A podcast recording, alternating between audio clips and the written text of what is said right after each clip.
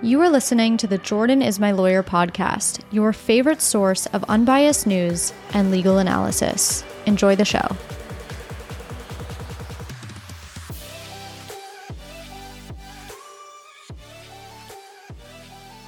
Welcome back to the Jordan is My Lawyer podcast. Happy Friday. Uh, we're going to address the elephant in the room really quick. I am sick, but that's not stopping me from cranking out the content for you. So just bear with me and my voice this episode because it definitely doesn't sound like me, but that's what we're working with. I have four stories for you today. The first is about the Fiscal Responsibility Act that passed the House on Wednesday night and is soon going to be voted on in the Senate. The second story I have for you is about a recent Supreme Court opinion. The third story is about Amanda Gorman's poem, specifically the poem that she performed at President Biden's inauguration. This is kind of old news in the sense that it was making headlines last week, but I figured better late than never. Let's talk about it now because I want your opinions on it. And the fourth and final story is about IMDb changing their rating scale a little bit following the release of The Little Mermaid. So a bunch of negative reviews came in and IMDb said, hey, we're going to make some changes to this because the reviews aren't that reliable. So not super political, but definitely does have political ties. So that's going to be the fourth and final story. And uh, and that, that's what I have for you. So before we get into it, let me just remind you per usual, please leave me a review on whatever platform you listen. I'm actually about to break a combined four hundred reviews. So between Apple Podcasts and Spotify, I'm right on the verge of four hundred, which is really exciting. So if you could help me out with that, and then also just share this podcast with whoever you feel will enjoy, you know, nonpartisan, unbiased, fact-based news. I always appreciate that as well. So without further ado, let's get into today's stories.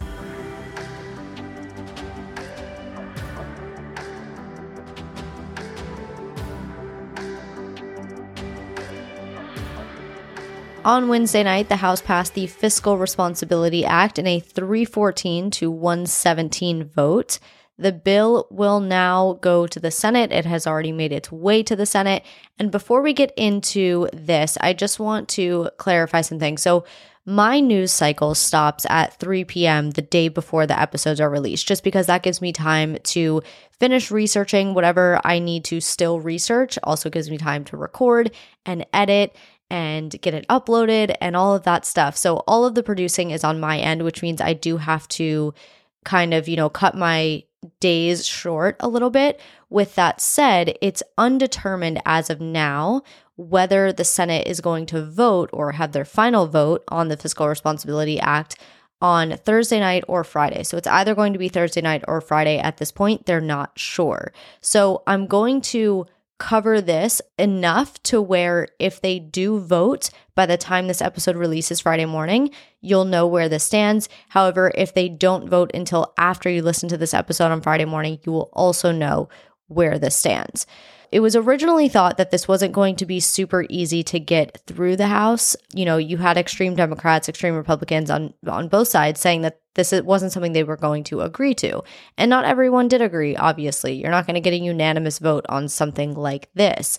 But the original estimates from both McCarthy and President Biden were expecting it to pass with pretty narrow margins. So McCarthy was estimating he would have somewhere between one forty and one fifty votes.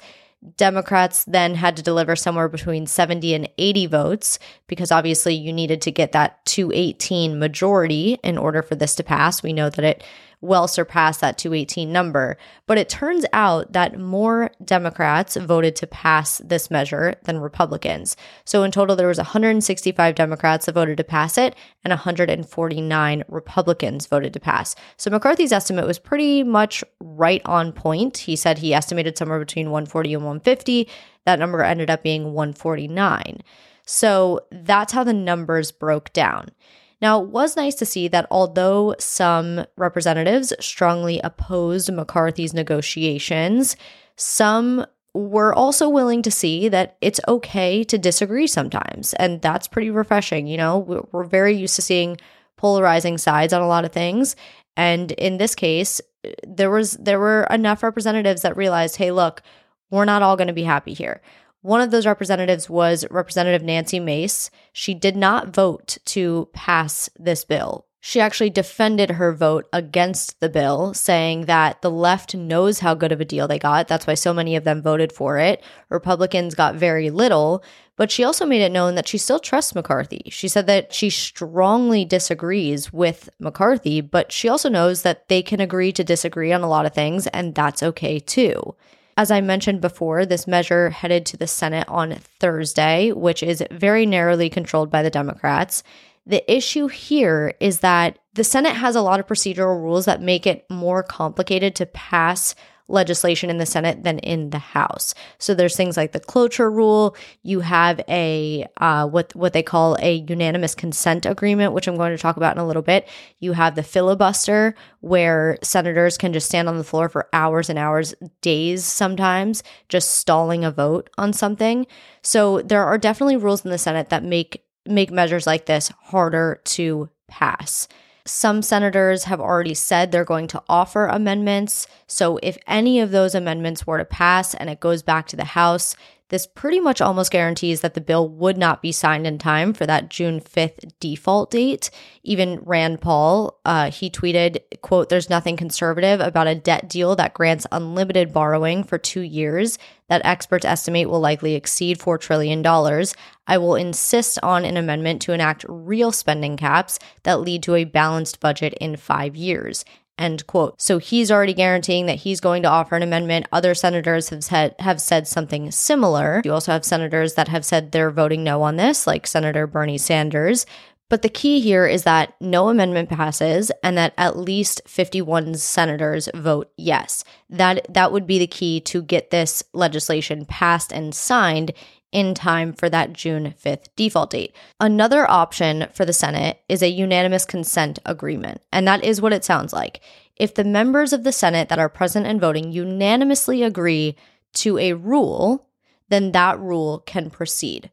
Now, this rule can govern anything from, you know, when a measure will be taken up to when the measure is voted on, debate time limits, limiting the number of amendments, disallowing amendments completely. It's really anything that the Senate agrees on in full. So obviously it has to have one hundred percent of senators in support of this, but they can basically make up whatever rule they want so, so long as all senators agree.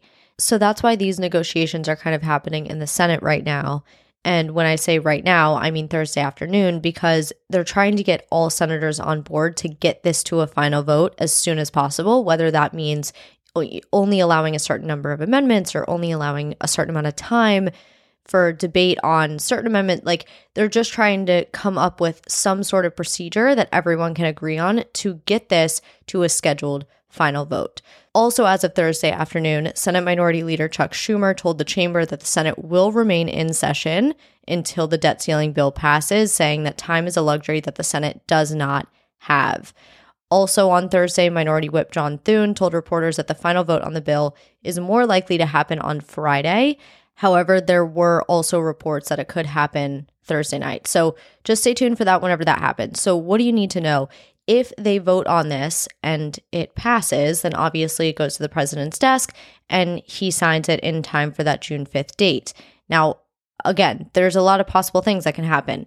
Less likely is that an amendment is offered, an amendment passes, and now it goes back to the House. In that case, not super likely that that we meet that June fifth default date. But again, the likelihood of an amendment passing at this point is slim to none. Obviously, you can never say never, but I think enough senators are on board where, you know, even Bernie Sanders, he said, "I'm voting no on this bill, but I'm not going to I'm not going to vote to delay anything." So he's not going to vote to pass any amendments or anything like that. So that's where this whole situation stands as of now. Now, of course, if something happens and you're confused about it, you can always reach out to me on Instagram at Jordan is my lawyer, or send me an email, Jordan at Jordan is my lawyer, and ask me any questions you have, and I'll try to clear that up for you. So that takes us into our second story, which is this recent Supreme Court opinion on a case where various individuals filed suit on behalf of the United States against Supervalu and Safeway. Supervalu and Safeway are obviously two supermarkets slash pharmacies. These were actually two separate cases that were consolidated into one. But this decision and two others were released on Thursday. I linked all of them on my website for you, jordan is my lawyer dot com. But I do want to talk about this one in particular that pertains to the False Claims Act. You may have seen me post a reel and or a TikTok about it, depending on where you follow me, about a month or two ago. But basically, the plaintiffs filed suit against Safeway and Supervalu, saying that they were offering prescription drug- drugs at discounted prices to customers that were paying out of pocket, but then charging higher rates to, to government programs like Medicare and Medicaid for reimbursement. In other words, they were profiting off of government reimbursement because they were being reimbursed more than they were charging the customer. Now, the False Claims Act lets individuals, so private individuals, bring a lawsuit on behalf of the government when they have evidence of fraud against federal programs. Under the F C A, though, to be liable, you have to knowingly submit a false claim to the government. And this, this knowingly element is called the scienter element. Scienter speaks to someone's knowledge. So you have to know you are submitting a false claim to be liable. But that definition of knowingly was what was being challenged. So what the pharmacies and, you know, these supermarkets said is, we didn't knowingly submit a false claim because the Medicare and Medicaid billing requirements are so ambiguous, they're so confusing, that one could read the requirements and find that what we were doing is consistent with those requirements. You know, even if we thought maybe what we were doing was a little wrong, someone could read the requirements and say, oh no, what they're doing is fine. So they're basically looking at it from a objective reading of it rather than a subjective reading. So there were two issues. One, were the claims they were submitting false? And two, did the defendant know the claim was false? At the district court level, the court ruled against the supermarkets as to question one. So they said, yes, these claims were false. But when it came to question two and that knowingly element, that scienter element, the district court said the laws are a bit ambiguous. And therefore, it doesn't matter if the supermarket knew their actions were inconsistent with the law, but rather if an objectively reasonable interpretation of the law supported their actions. And this goes up to the appellate court, and the appellate court affirms it. So then they take it to the Supreme Court. And what the Supreme Court says is, no, no, no, no, no. The F C A's scienter element refers to a defendant's knowledge and subjective beliefs, not what an objectively reasonable person might have known or believed. And therefore, the appellate court, you guys got it wrong. It's not an objectively reasonable interpretation, but rather the defendant's subjective knowledge. So it's not that the Supreme Court necessarily ruled that the defendants were liable under the F C A, but they interpreted that knowingly element and sent it back for the appellate court to make a final decision based on the Supreme Court's definition of knowingly. So whistleblowers are ecstatic about this ruling because they, they're saying, had the Supreme Court ruled against us, it would have made it easier for these big companies to get away with defrauding the government because they could just say, well, you know, if you read the law this way, then we're off the hook. We read it another way, but if you if you read it a different way, we could be fine. You know, like what we're doing could be seen as innocent. And that decision out of the Supreme Court was actually a unanimous decision. So all of the justices were in agreement on that. Now, as I said at the beginning, there were also two other opinions released on Thursday. If you're interested in reading those, they are linked on my website, so feel free, jordan is my lawyer dot com, to read those opinions for yourself.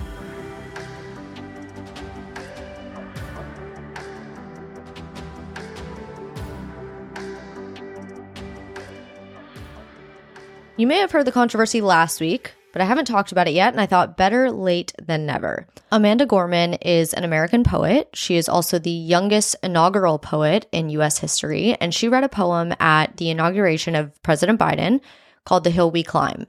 It was subsequently turned into a book format, and it can be seen in school libraries, libraries generally. You can order it online. It had its foreword done by Oprah Winfrey, and this is the poem at the center of the controversy. Last week, a K through eight school in Miami, Florida, decided to move The Hill We Climb from the elementary school section of the school's media center to the middle school section of the school's media center. It has since caused some uproar, some controversy, if you will, and also some misleading headlines. So let's get into it. The parent of a student at a K through eight school in Florida complained about a few pieces of instruction at this school library. One of them was, of course, The Hill We Climb. Another was Love to Langston, which is a poetry-based biography of a Black poet named Langston Hughes. Another one was The A B Cs of Black History. There's also one particular book in a series called Countries in the News that focused on Cuba, and another book called Cuban Kids.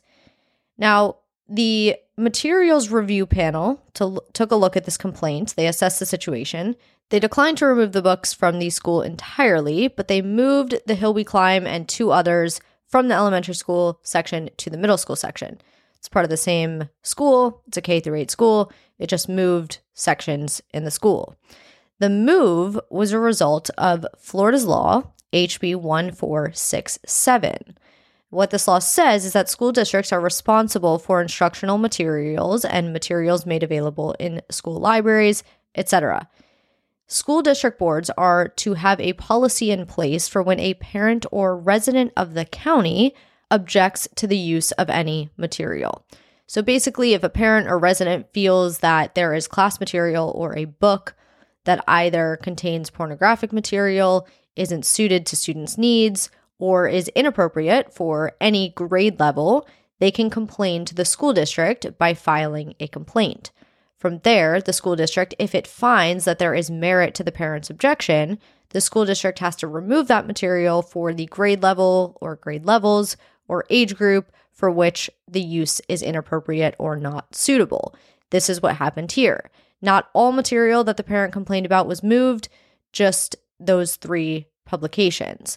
Now, I want to focus on Gorman's, though, because that's what's making headlines. In the complaint that was filed by this parent on March twenty-ninth of this year, the parent cited the following reason for removal. Quote, is not educational and have indirectly hate messages, page twelve through thirteen.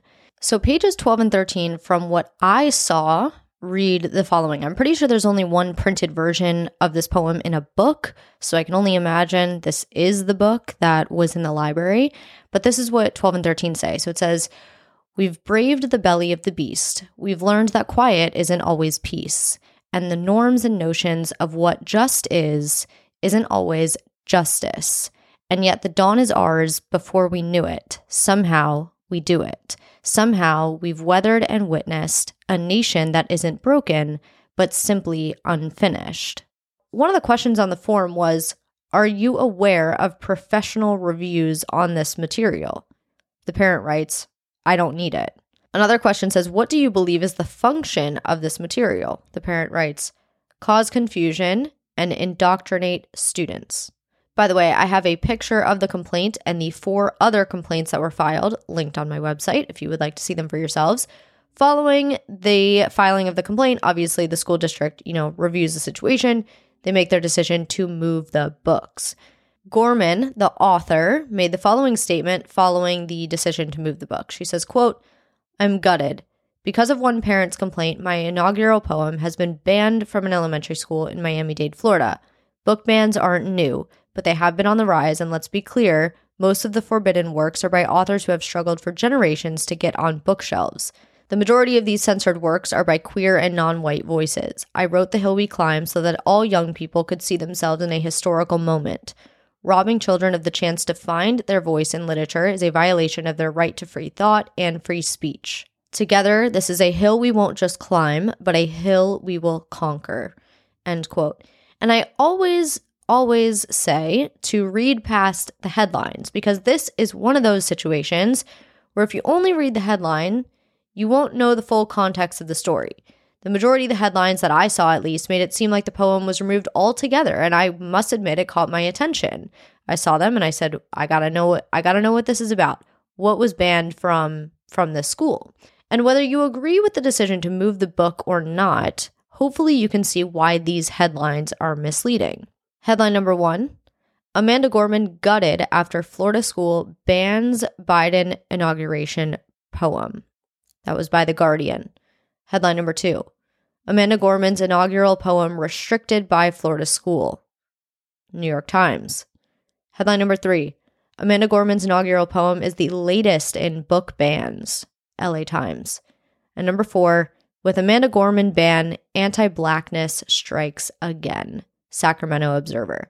Perhaps when I read those to you, you can kind of hear in your head why they're a little bit misleading. They insinuate that this was a book ban. A book ban, by definition, would mean that the book was banned from the school. The students are not allowed to read it. However, what happened in this case is the book was moved, right? So it was by, you know, the school district thought that this was a book better suited for middle school aged students. Some headlines that I found to be a bit more accurate were the following. The first one is from the B B C. It says, Amanda Gorman's inauguration poem moved by school after parents' complaint. The second one was by Politico. It says, Florida school limits access to Amanda Gorman's inaugural poem after parental complaint. That one's still a little bit on the fence, but better than using the word ban. And the third headline I found was by C B S News, perhaps the most factually accurate. It says, Florida school moves Amanda Gorman's poem, The Hill We Climb, to middle school section after complaint. So now that we've gone over all of those facts, I highly encourage you to read this poem or, you know, watch her her performance of the poem and just focus on the words. So I was going to read the poem for you, but given my voice and the amount of coughing attacks I've had this episode alone, um, that I've fortunately for you edited out, I, I just, I couldn't get through that right now. So I highly encourage you to read it for yourself. Focus on the words. I don't want you to focus on who she is. I don't want you to focus on the fact that it was at President Biden's inauguration versus President Trump. I don't want you to focus on any of that. Just focus on the words and let me know your thoughts. That's what this Spotify poll is going to be about this week. So please, if you're a Spotify listener, let me know your thoughts on it. That takes us into our fourth and final story. It's a quick one. IMDb changes their rating scale following the release of The Little Mermaid and an influx of negative reviews. So this obviously is, it's a mix of pop culture, but also there's political ties for obvious reasons. Maybe you'll, if you're not familiar with the new Little Mermaid movie, you'll understand in a minute. But if you look at the Little Mermaid reviews on IMDb, you're going to notice something interesting. The movie has a seven out of ten IMDb rating, yet thirty-nine percent of its reviews are one-star reviews. Now, the negative reviews stem from the people who are upset that the main character was cast as a non-white woman. They're calling, you know, Disney's remake forced diversity, uh, woke ideology, what have you. But they're upset that Disney is not adhering to the original main character. Now, when you add on top of this Disney's controversy controversy with Governor DeSantis in Florida, it definitely doesn't help because obviously those people that are on DeSantis' side of this aren't necessarily fans of Disney right now. So anyway, long story short, a lot of negative reviews came in, and following all of these negative reviews, IMDb issued a note on the Little Mermaid's webpage. And what this note says is, quote, our rating mechanism has detected unusual voting activity on this title. To preserve the reliability of our rating system, an alternate weighted calculation has been applied. What is this calculation? We don't know, because the website says that when this happens, when there is unusual voting activity on a title, to ensure that the rating mechanism remains effective, they do not disclose the exact method used to generate the rating, because obviously then people can go and circumvent that. So it's interesting. The unweighted rating is a four point seven. The weighted rating remains a seven point oh. Despite the controversy and the negative reviews, the movie still managed to rake in nearly one hundred seventeen million dollars at the box office during its opening weekend, which was Memorial Day weekend. And as of Thursday, it had brought in two hundred million dollars. So not that crazy of an effect. I think if anything, you know, when things like this happen and it's very polarizing, then the people who obviously support the movie show up even more, right, to try to compensate for all the negative, negative reviews and just negativity in general surrounding it. So that concludes this week's episode. Please don't forget to leave me a review and get me past that four hundred review mark. I cannot wait. Thank you guys so much for being here thus far, and I'm excited to continue bringing you the unbiased, nonpartisan content. Please don't forget to share my show with anyone who you feel will also appreciate nonpartisan news. Thank you for bearing with me and my voice today, and I will talk to you next week.